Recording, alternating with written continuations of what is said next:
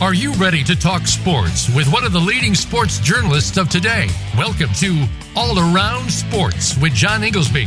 John's years of experience as a journalist has allowed him to net exclusive interviews with top players, former players, commissioners, and owners. John and his guests are ready to give you the straight word when it comes to sports. Now, let's talk all around sports. Here is your host, John Inglesby.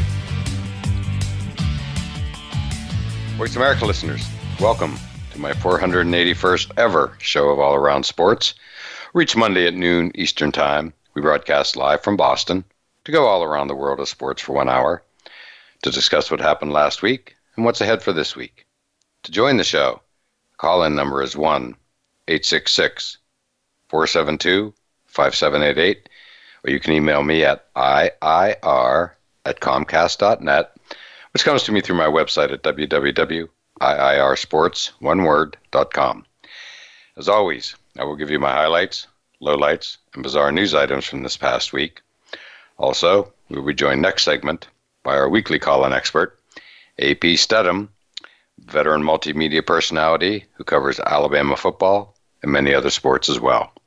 Well, my highlight of the week, hands down, is the U.S. Open golf tournament held this week here in nearby Brookline, with Matt Fitzpatrick winning in dramatic fashion yesterday. I was on the 18th hole for what will always be a the famous career-defining sand shot by Fitzpatrick. Uh, and it was interesting where after the round he said that hitting out of fairway sand traps is the last thing he'd want to do. So with the shot of his life facing him, uh, he delivered got it up on the green on the 18th, and the crowd was absolutely wild, and it was a true sports moment uh, beyond uh, just a golf moment. So I was thrilled to see him win. I had picked him to win.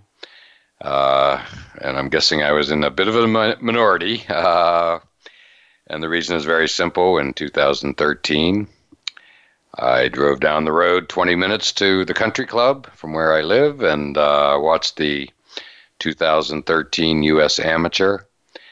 Uh, and he won, of course. Uh, and so I'll never forget that Sunday. Just walked around the country club with literally a couple hundred people, if that, and you kind of enough to just basically circle the green, one deep, and uh, and it was just as much a tour, what felt like a private tour of all 18 holes of the country club as it was with, uh, you know, seeing a great tournament. The U.S. Amateur's big. I think we all remember Tiger Woods way back in the day at Pumpkin Ridge out in Oregon with the famous uh, orange and white striped shirt uh, and the big hat. Uh, basically, really introducing himself to the world of golf, America, and beyond.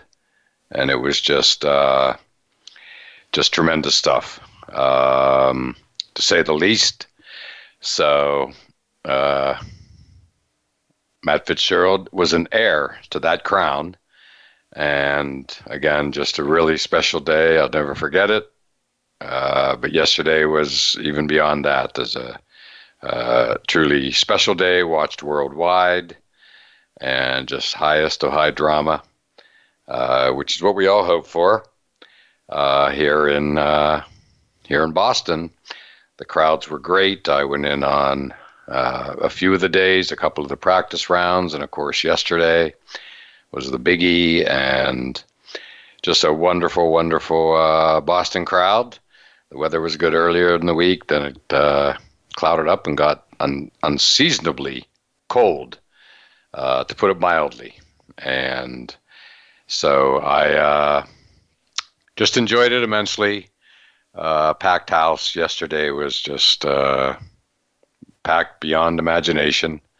Um, it, it felt like, even though it's a massive golf course, it felt like they couldn't fit another person in there uh, every crossing and intersection, so to speak, with golf carts moving around, as well as uh, tons and tons of people were clogged. Um, and so, just again, the highest of high drama, of course, Will Zalatoris uh, was playing with Matt Fitzpatrick. They were leading going into the final round, and they were the, the last two standing. So, after Fitzpatrick missed his shot on 18th, his putt, uh, and then tap in for the par, and uh, that left Zalatoris um, alone on the 18th with a putt very similar from a gen- generally the same spot, slightly closer than Fitzpatrick had putted from moments before.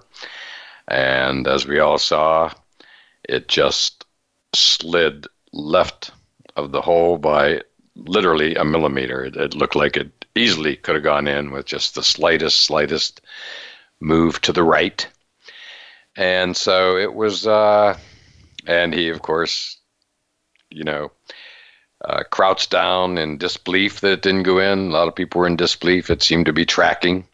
Uh, if he makes it, of course, it's sudden death. It would have been two holes, and that would have been really high drama. But uh, the drama was pretty good as it was, and uh, and of course, when Zalatoris crouched down, uh, head in his hands, couldn't believe it. Uh, of course, he like just sort of tossed the club over his shoulder, and in that exact instant, Matt Fitzpatrick's family and whatnot, uh, supporters, the team, if you will, uh, just let loose right on the 18th green. It was just terrific theater. And so just a wonderful, wonderful uh, week in Brookline. They did a great job. Uh, shuttles back and forth to the course from various spots around Boston, all of which I'm familiar with, of course. Uh, worked like clockwork, and uh, they moved a lot of people in and out of there on some pretty narrow streets. Tom Brady's former house literally backs up to the country club. He could walk out in his backyard, and he's looking at the country club holes right in front of them. So uh, Robert Kraft lives in that same general area, so it's a very very nice area of Boston, and uh, so just really a terrific week, unforgettable in so many ways. Uh, Scotty Scheffler, by the way, made his presence known in a big way uh, as he uh, was right there uh, on the 18th. He had a putt that could have tied him for the lead. Uh, just missed it. Similar, very similar miss to Zalatoris, and for that matter, Fitzpatrick uh, on oh, the 18th. So, what more can you ask for? Sunday, all oh, those three. Uh, it was a, uh, those three vying for the championship, all on the 18th hole. So, just great stuff. And on Wednesday evening, I'm a member of the Golf Writers Association of America, and they put on a reception that evening after the practice round and Curtis Strange spoke to we media golf writers and broadcasters, and he was fabulous. He, of course, won the 1988 uh, U.S. Open at Brookline, same course, Country Club, and he uh, had a, ter- a, memorable sand shot himself. Uh, and then had a sudden death against Nick Faldo the next day and won. And so was, he, he, was just really a uh, great storyteller very affable guy, and it was really fun to listen to Curtis talk for uh, for about a half an hour or so. And uh, that leads into my bizarre story of the week, which is again I talked about this last week, but Boston being the battleground throughout the week for the battle between the PGA Tour and the upstart LIV Golf. Phil was the face of LIV, Phil Mickelson, and he was simply awful. Uh, I think he finished way over par did not make the cut, needless to say. Uh, so it was hot, the hot topic throughout the practice rounds, where Brooks Koepka even said he was sick of answering these questions. And then, uh, but once the competition got going on Thursday, you didn't hear a whole lot about it. Uh, the drama was reduced considerably, as it should be. Um, and then it was pretty much, for the most part, all about the golf. Uh, and I don't think people were even thinking much about uh, you know who was a LIV player and who was a PGA Tour guy and that type of thing. Uh, but it certainly made for an interesting start to the week and and high high drama. Well, my low light of the week is the Celtics losing the last three games, three straight, after holding a 2 1 lead. That seems like a lifetime ago.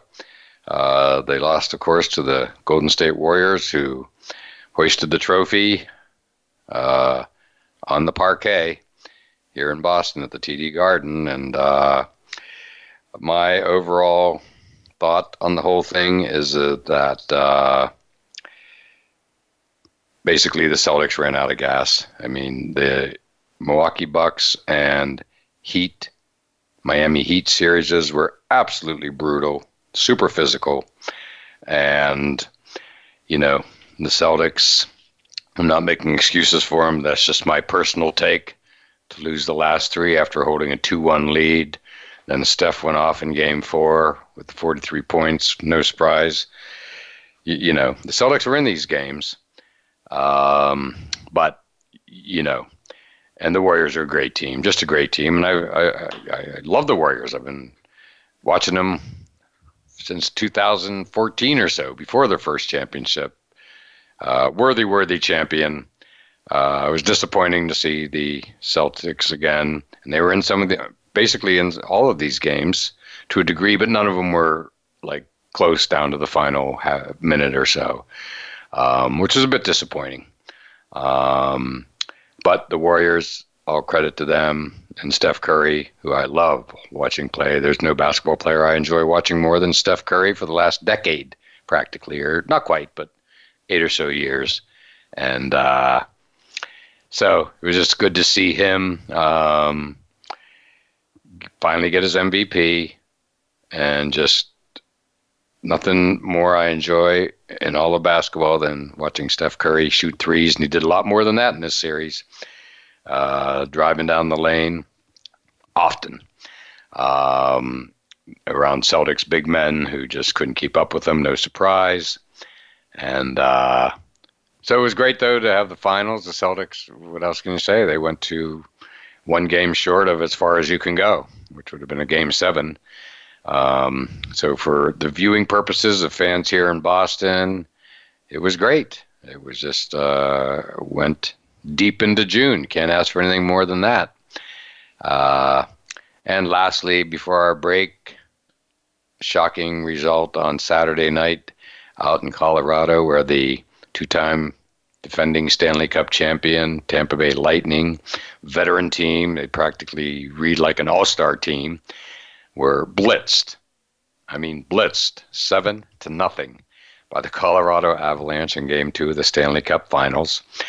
So, shocking, shocking number. I couldn't even believe what I was seeing because uh, we haven't seen it before. Worst loss ever in the postseason for the Lightning. Um, so tonight is game three, first game back at Tampa. First two were, of course, out in Colorado. So tonight feels like the Lightning's last stand. It's going to be fascinating to see how they do, given they're coming off a 7 0 uh, defeat, dominating loss, shall we say, domination by the Avs. Uh, they're at home. Been to uh, was at a game there this year at Amalie Arena in Tampa. It's a great take. Sure, Tampa's fired up. Let's not forget they were down 2 out of the Rangers last round and came back and won it. And they're certainly capable. Won the next four, by the way, to win it in six. So uh, we'll see what they got tonight. Uh, and I think it's just going to be absolutely great theater. So now let's take our break. And next up is our call in expert, AP Stedham veteran multimedia personality who covers Alabama football and many other sports as well. So don't go anywhere.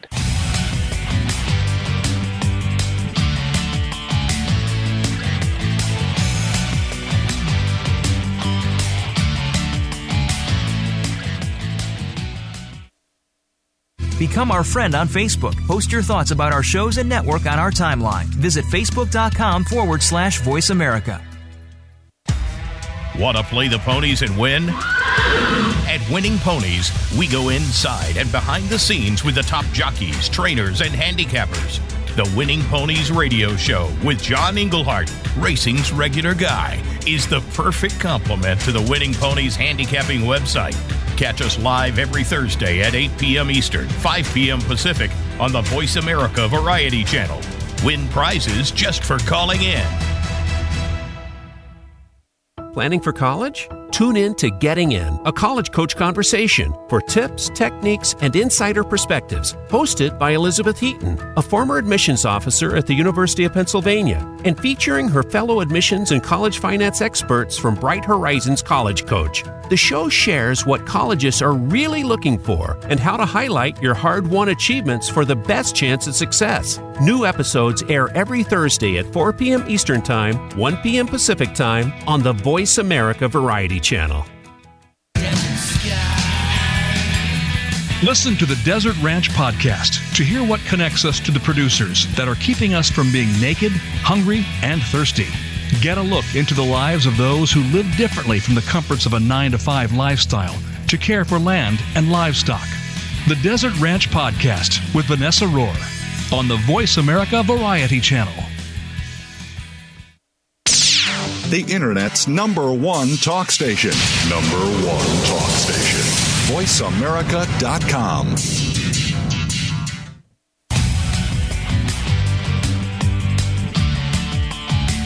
You are listening to All Around Sports with your host, John Inglesby. Become a part of today's show by calling 1 866 472 5788. That's 1 866 472 5788 or by sending an email to IIR at Comcast.net. Now back to the show. Voice America listeners, welcome back to segment two of All Around Sports, and I am your host, John Inglesby. To join the show, the call in number is 1 866 472 5788, or you can email me at IIR at Comcast.net. And it's that time of the show when our weekly call in expert, AP Stedham, veteran multimedia personality who covers Alabama football and many other sports as well, joins us. And AP, how you doing today? Hey, John. So glad to be on your show. Doing very well. Thank you. Well, so glad to have you on the show as always. And I know you love golf as much as I do and have covered many tournaments. And so I spent the week uh, at the U.S. Open in Brookline, both practice rounds, and more importantly, yesterday's final round. And I talked about it, of course, AP in the first segment, but let me throw out a stat that I forgot to that sums it all up. Matthew Fitzpatrick from England won it, of course, and uh, the 2013 U.S. Amateur, he won it there. I was there all day that Sunday, walked around all 18 holes with a couple hundred people, and – uh, and so I picked uh, Matt Fitzpatrick to win it because I watched him win at the country club before. And uh, most importantly, and here's the stat AP, so he joins only Jack Nicklaus. There are now two people in the world who have won both the U.S. Amateur and the U.S. Open on the same course. Jack won his two at Pebble Beach, and Matt Fitzpatrick won his two, of course, at the Country Club in Brookline. And AP, what a stat, huh? when you're on a list that includes yeah, only you and Jack Nicklaus, that's some special stuff. Yeah, and I don't know how many times that's been available to complete that task, but uh, it's probably rare. But he did it. Rare. I mean, the pressure's on. You can't do it any other time. That's it. Correct. Correct. And again, you know, and he talked often, which is why I picked him he talked often yesterday and kind of throughout the week, but certainly yesterday as he's holding the trophy in his hand, he just said, you know, his familiarity with the course and more importantly, the fact that he won there gave him just, you know, endless confidence that like I can do this. And he did it. And I felt the same way. I just thought, you know, he's he's walked these grounds before. He won a massive, gigantic, important tournament. And uh and he was like whatever 16 17 years old he looked like he was 10 and now he's in his 20s and he looks like he's 16 um, young looking guy yeah very likable guy and ap another great story i couldn't put it in the first segment his brother who was his caddy in 2013 and he was like 12 when he was his caddy literally i mean i, I stood within five feet of both of them on countless occasions that famous Sunday in 2013. So his brother, who I guess is a golfer as well, uh, Matt Fitzpatrick was not. He was in the middle of the pack uh, as as recently as Friday, if not even Saturday. So his brother, his former caddy and a golf golfer himself, I, I think he may be on a tour or golf pro of some sort. Uh, he flew home to England, to London on Saturday. He gets there, Matt Fitzpatrick. This is two days ago, and Matt Fitz, his brother Matt, of course, uh, you know, lights it up on Saturday. He basically lands in England, turns right around, and gets on the next plane, and arrived at 6 a.m. yesterday. And of course, uh, had some his reaction on the 18th when Zalatoris, Will Zalatoris, missed his putt to give Matt Fitzpatrick the championship um, was just priceless. He was beside his mother, Matt Fitzpatrick's mother, and it, it was it was just great stuff. So that, that, that's a great sidelight story too. His brother basically flew across the pond and back in less than 24 hours, if not even less than 18 hours. So good stuff. These are these are great backstories that I personally love.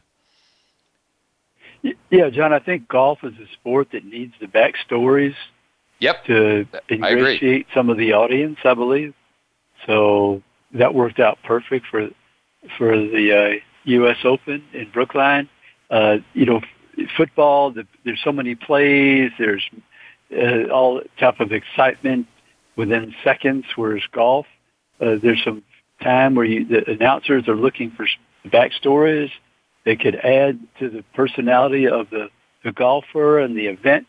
So uh, lucky for them, all that all that happened. Absolutely, no, it was high drama. It went down to you know the last three putts of the day all really mattered and in fact decided the championship or certainly whether or not it would go to sudden death. Uh, Scotty Scheffler, already the golfer of the year, uh, put on a show early on yesterday. I followed him around for a bit and he uh, you know, he had a putt on the 18th that would have tied him for the lead, just missed it, less than an inch to the left. Then Matt Fitzpatrick and Will Zalatoris, the next twosome up, the final twosome. Uh, Matt Fitzpatrick slid his, you know, 20 footer or so left. So he had a tap in to get his par after hitting one of the most memorable shots in golf history out of the fairway sand, and he landed on the green uh, after the tournament, he said his, it's the shot he hates the most in all of golf, which is hitting from a fairway, from the fairway sand. So he hit the shot of his life.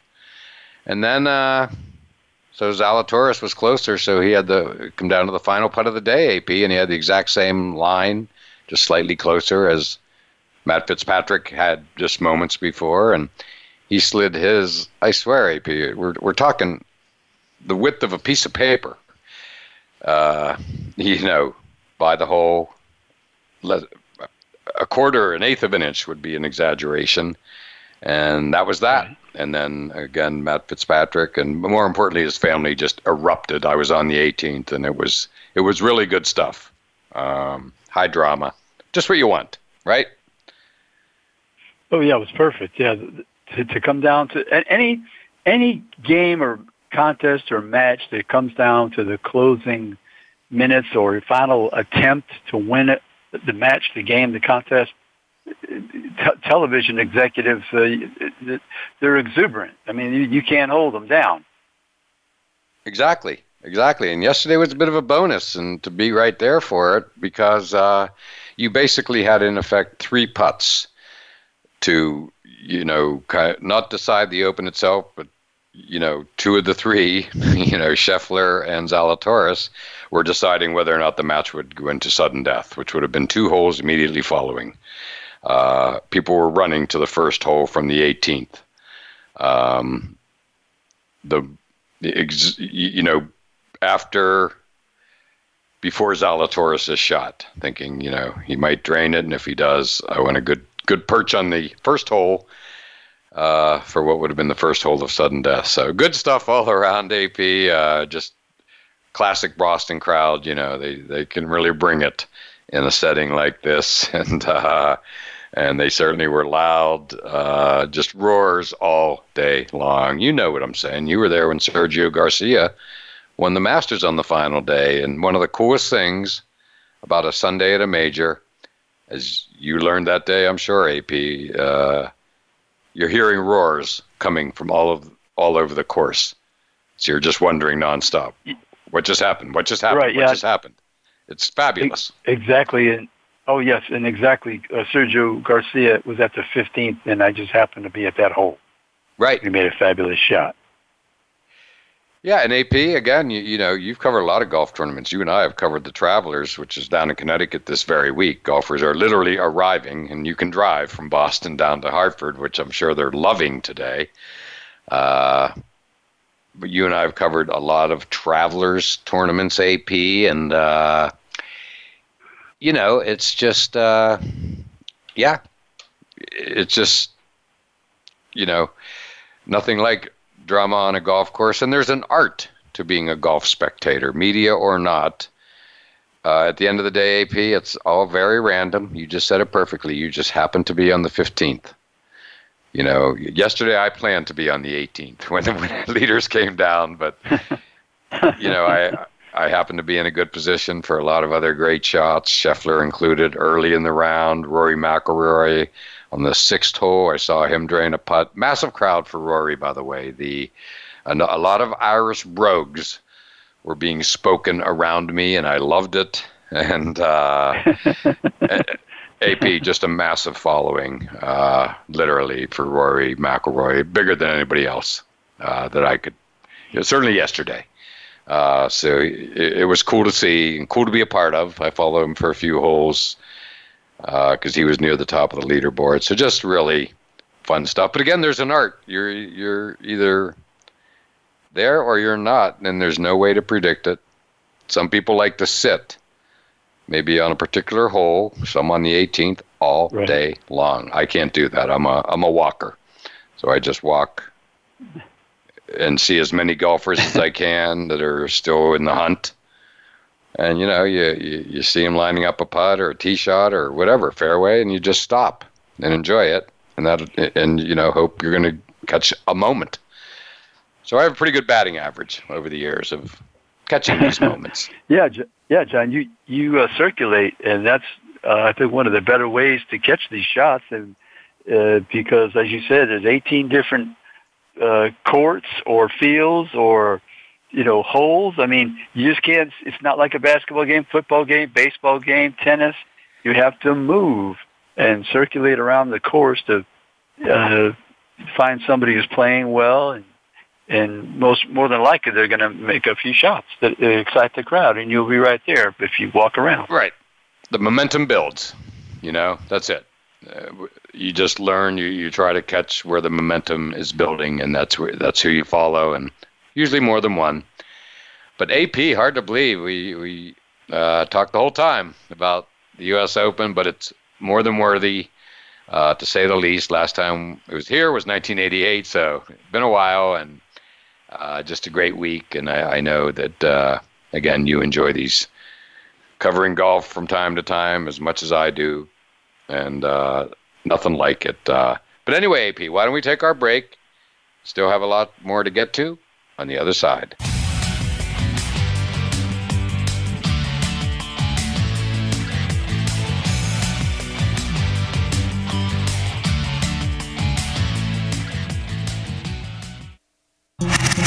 Voice America is on your favorite smart speaker. If you have Alexa or Google Home, go ahead and give us a try. Hey, Alexa, play Finding Your Frequency podcast on TuneIn.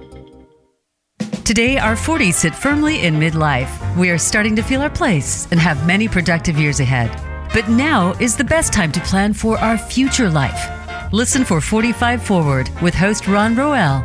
From retirement to health and technology to caring for our parents, no topic is off the table. We don't have a roadmap to our actual future, but we can start to plan more effectively. Tune into 45 Forward, Mondays at 3 p.m. Eastern Time, noon Pacific Time, on the Voice America Variety Channel. Join hosts Nav and Nav every week for Good Morning Canada. Our home is Canada, but our message and reach is boldly global. Our focus is on the alternative perspective, the hidden dimension, and the expansive horizon. Ideas are designed to be challenged, perceptions shattered, and information balanced. We invite you to visualize the converse viewpoint. Dare to be inquiring, but always promise an hour of lively fun. Listen worldwide at 12 noon Eastern Time, 9 a.m. Pacific Time on the Voice America Variety Channel. Tune in every Friday to get your weekend kickoff early. Join the legendary G. Keith Alexander for What's Hot Harlem America. The flagship show of the new Harlem America Digital Network has something for everyone from the latest in entertainment to empowerment, health and wellness, and more, we'll bring you a variety of fresh viewpoints, voices, and ideas. What's Hot Harlem America with G. Keith Alexander can be heard every Friday at 1 p.m. in New York and 10 a.m. Pacific Time on the Voice America Variety Channel. Streaming live, the leader in Internet Talk Radio, voiceamerica.com.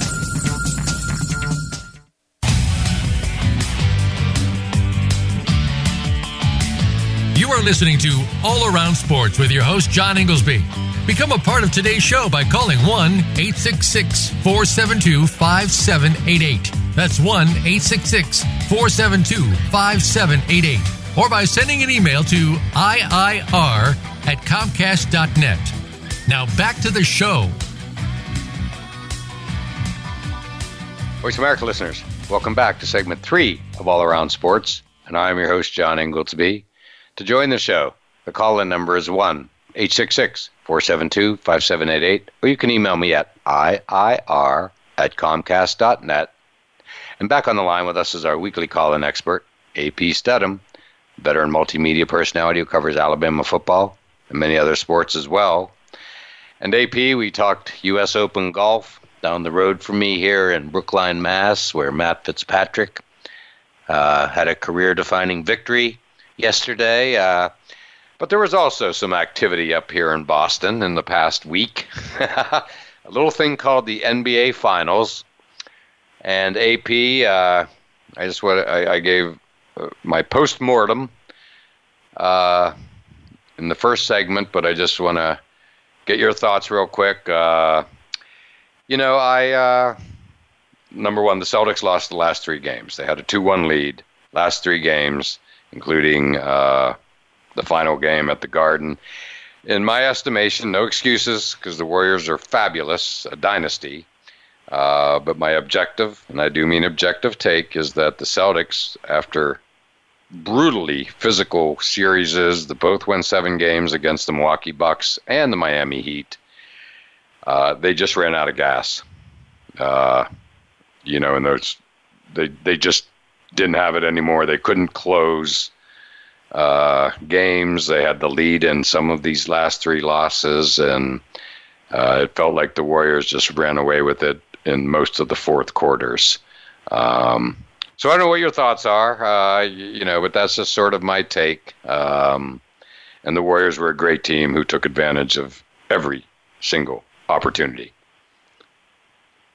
Yeah, John, when I was watching that game, and you're, you're observing the, the flow and the rhythm, it just seemed that in the fourth quarter, and maybe the statistics bear it out, but they did not have enough shot makers. I mean, that's what it came right. down to as I, as I was watching the ball game. In basketball, ball must be in the basket to have a chance.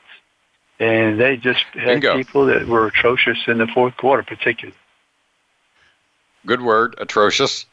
And yep, there's a big saying that we are familiar with. It's a make or miss league, and you just put it in a different way, but you're saying the same thing. It is a you either make it or you don't.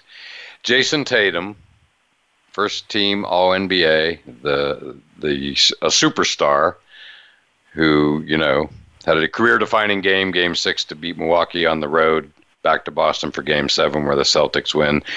He just was at best ordinary um, to put it mildly. So, but he's young. He's 24. Again, I'm not making excuses, you know, but uh, I'm stating facts. But no, he is undergoing intense, harsh criticism here in Boston uh, for his performance in the final game six here in the Garden. Uh, you know, he had I think 13 points. But the other killer for the Celtics, AP turnovers, like you read about, both from Tatum and the team overall. I mean, they were having like 20 a game. Um, they play a game with you know with their hair on fire, which I think is a factor. You know they get those rebounds and stuff off their great defense, which wasn't so great in the end, and uh, right. and they're just pushing the ball up the floor, and that could be a contributor to the turnovers. But the figures are just astounding. How many turnovers this team made throughout the playoffs, but certainly in the finals. Yeah, John, turnovers and missed shots, that's not a good combination. no, it's not. um, it really isn't. You know, uh, you know, you know, what did we lead? Uh, what, what, was our, our lead statistics for the game? Oh, we had the most turnovers in the game. We missed the most shots. That's hard to win. Yeah, and I think Jayson Tatum himself had the most turnovers by a single player in a postseason ever. I'm not. I'm pretty sure about that. Um, so wow. that's just you know an example. But it was, uh, you know, uh, I mean, at the end of the day, it's all about the Warriors. They just, I, I love the Warriors. I've my favorite thing in all the basketball to watch AP is Steph Curry shooting threes. I've been saying that since around 2014. I went out of my way uh, in 2014, the year before they won their first championship, but yet they were showing themselves to be special, as with, and especially Curry. And you know, I the minute the schedule came out, I bought a ticket for the single visit of the Warriors to Boston that year. They do, only come once a year, West Coast to East Coast for all the teams, uh, Western Conference, Eastern Conference, and AP. Uh, I'm so glad I did it. You know, he puts on this pregame routine that's now legendary.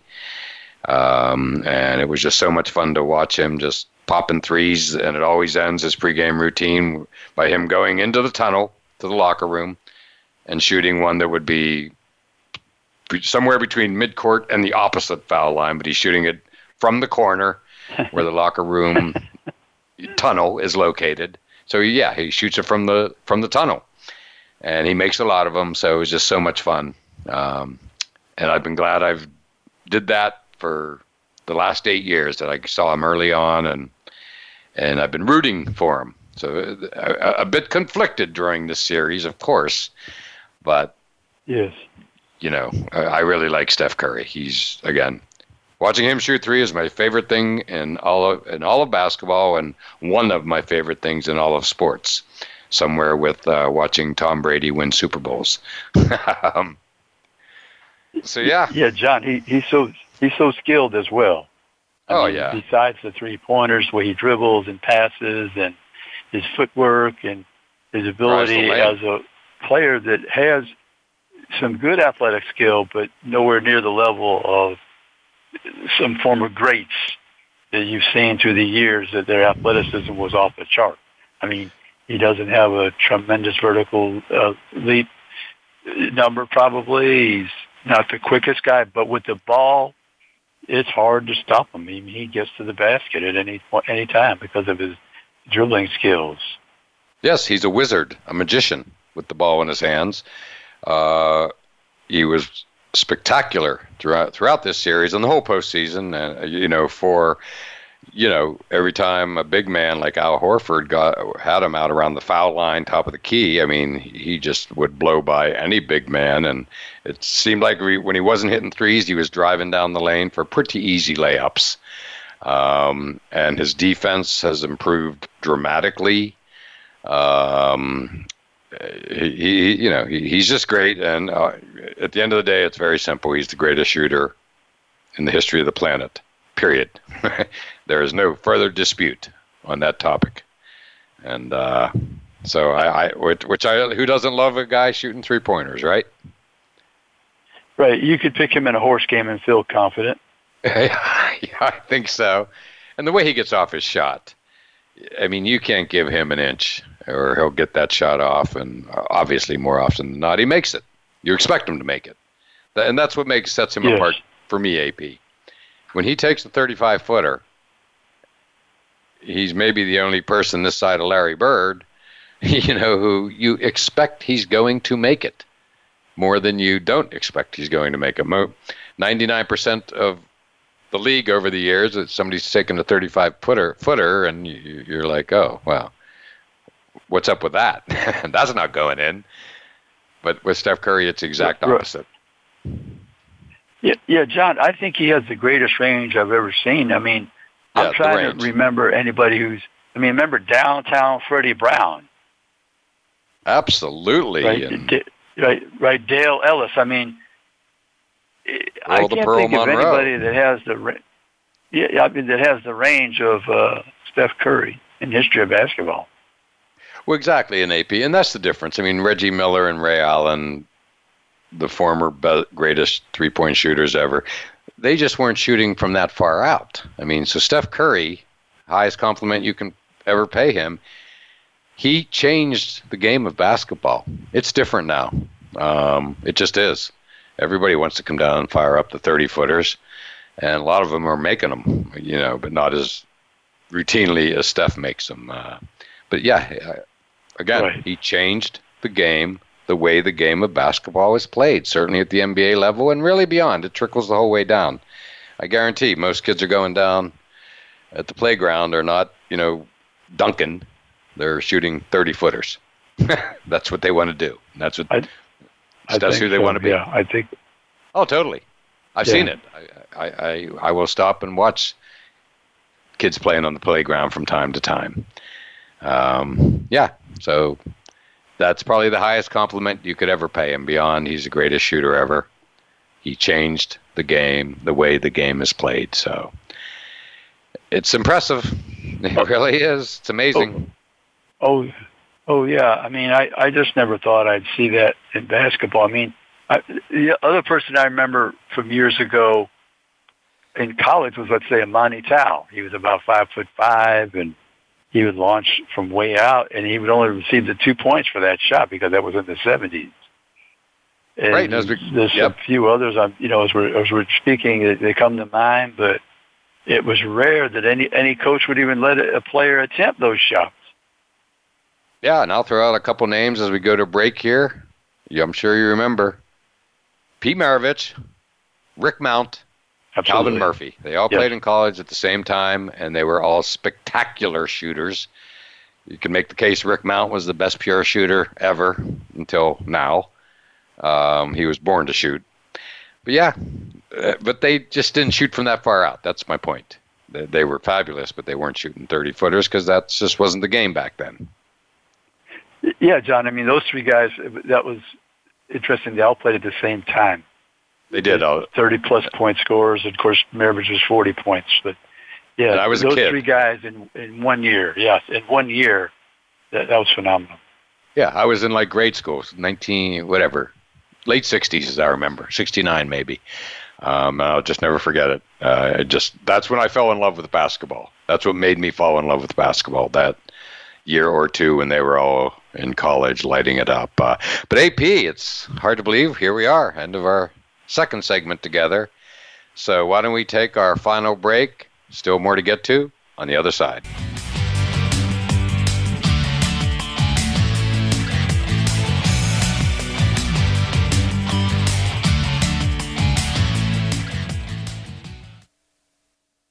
follow us on Twitter at VoiceAmericaTRN. Get the lowdown on guests, new shows, and your favorites. That's VoiceAmericaTRN.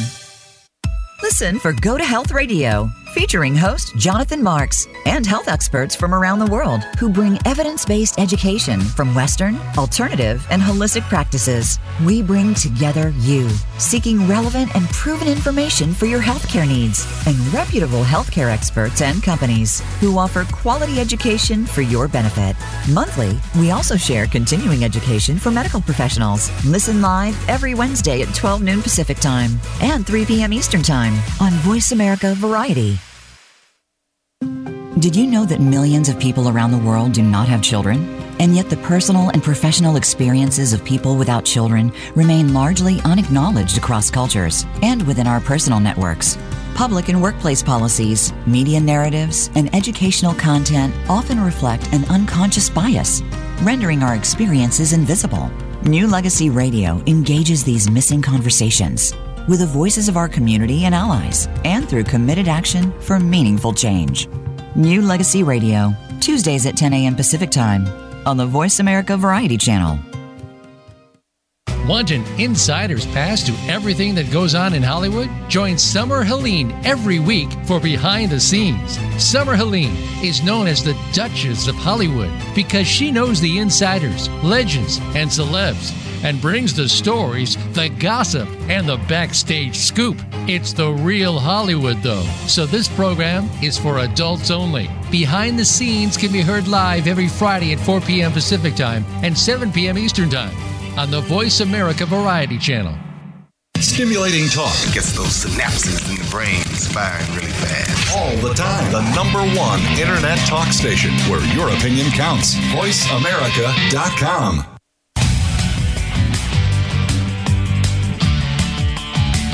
You are listening to All Around Sports with your host, John Inglesby. Become a part of today's show by calling 1 866 472 5788. That's 1 866 472 5788 or by sending an email to IIR at Comcast.net. Now back to the show. Voice America listeners, welcome back to the fourth and final segment of All Around Sports. I am your host, John Inglesby. And back on the line with us is our weekly call in expert, AP Steadham, veteran multimedia personality who covers Alabama football, and many other sports as well. And before we get started, my pick of the week for appointment viewing is tonight's Tampa Bay Lightning hosting Colorado Avalanche at 8 p.m. on ABC. And AP, uh, tonight feels like the Lightning's last stand as their two time defending champions of the Stanley Cup uh, down 2 0, lost two games in Colorado, including the worst ever postseason loss Saturday night. They lost seven to nothing. Like it's beyond belief. um, and so they got to win tonight, AP. Just that simple. Um, although I wouldn't even put them 100% out of the running if they go down 3 0, but they're, they're playing at Amalie Arena in downtown Tampa. I believe you're familiar. I know I am. I saw a Lightning game this year and have been to, you know, the area often, including on nights when Lightning games are being held. And the streets are jumping in Tampa any night of a Lightning game, and they're going to need everything they can get from the crowd tonight, AP. It's uh, back to the wall time. Yeah, John. I mean, it's always interesting when you have a championship team. They're trying to repeat add to their their championships and and see what they do because uh, you know it, it's a home game that yep. you think they should win, but but hockey is it's a different kind of sport. I mean, basketball, for instance, you're playing at home, you're familiar with the rims. Hockey, you're familiar with the ice, but you still have to get it in that goal, and it doesn't happen. It's not uh, uh, continuous scoring uh, in, in a hockey game. It's once in a while. Well, that's exactly right, and it's you know you you can't take your eyes off it for a split second, or you're going to miss the goal. And sometimes when you're looking right at it, you know they're so fast, they shoot so high over 100 miles an hour the puck that some it's impo- you really have to focus, and sometimes even then you miss it. Uh, but AP, it's going to be fun. Um, you, you, know, uh, let's not just to close it out here on this topic. They were down 2 0 to the Rangers, lost the first two in Madison Square Garden, come back and won the next four. So a return to home. Uh, everybody who's Lightning fans are hoping for a repeat of win tonight, win the next home game, and see what happens from there. And uh, but AP, you have an exciting week coming up. Uh, and we want to hear all about it uh, before we close out the show. Yeah, John, I'm, I'm looking forward. I'll be at the Manning Passing Academy this week, and that's where you have quite a few high school quarterbacks that are trying to get better. And the most interesting part is, is two. Well, there's three things really.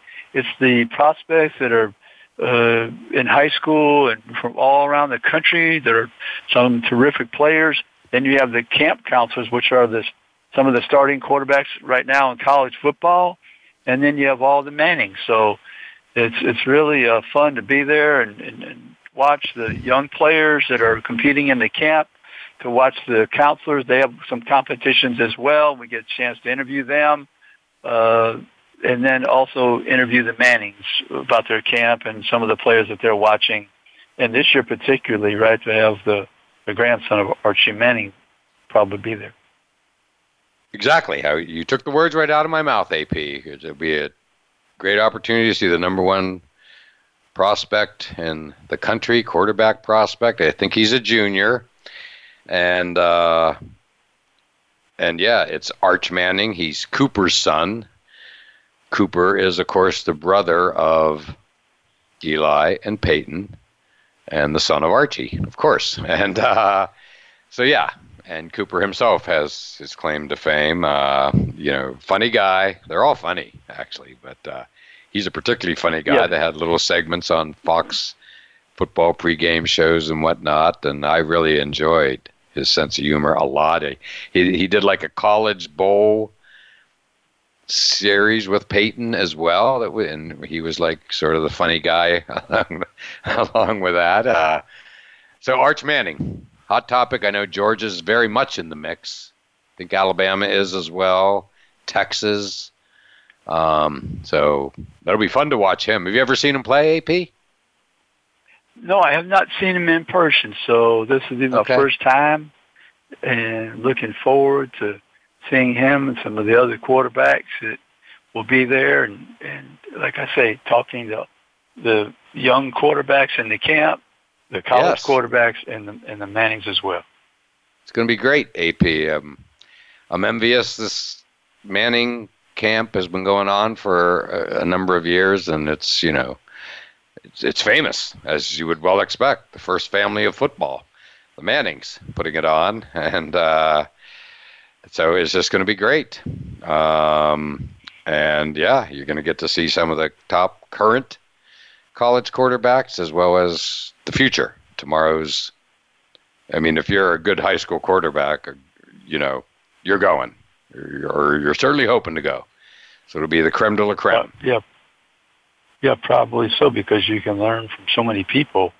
Oh yeah. And where can you have where, where can you visit with 40 starting college quarterbacks, let's say. Correct. What, eh, what camp? Not too many. Not too many. Not too many. Not too many at all. And this one has the cachet, without a doubt, and it has for many years. You, you know, when you hear the Manning camp, yeah, you, most you know. definitely. Oh, definitely. Well, AP, have a great time. We'll be looking forward to hearing all about it next week. And thanks as always for uh, for a great show yet again. My pleasure, John. Thank you so much for having me. Our pleasure. And as always, thank you all for listening to All Around Sports. And we look forward to doing it all again next Monday at noon Eastern Time.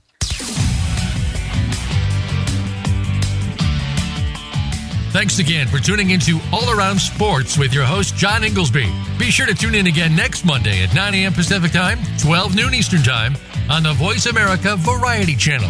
Have a terrific weekend, and we'll talk sports again next week.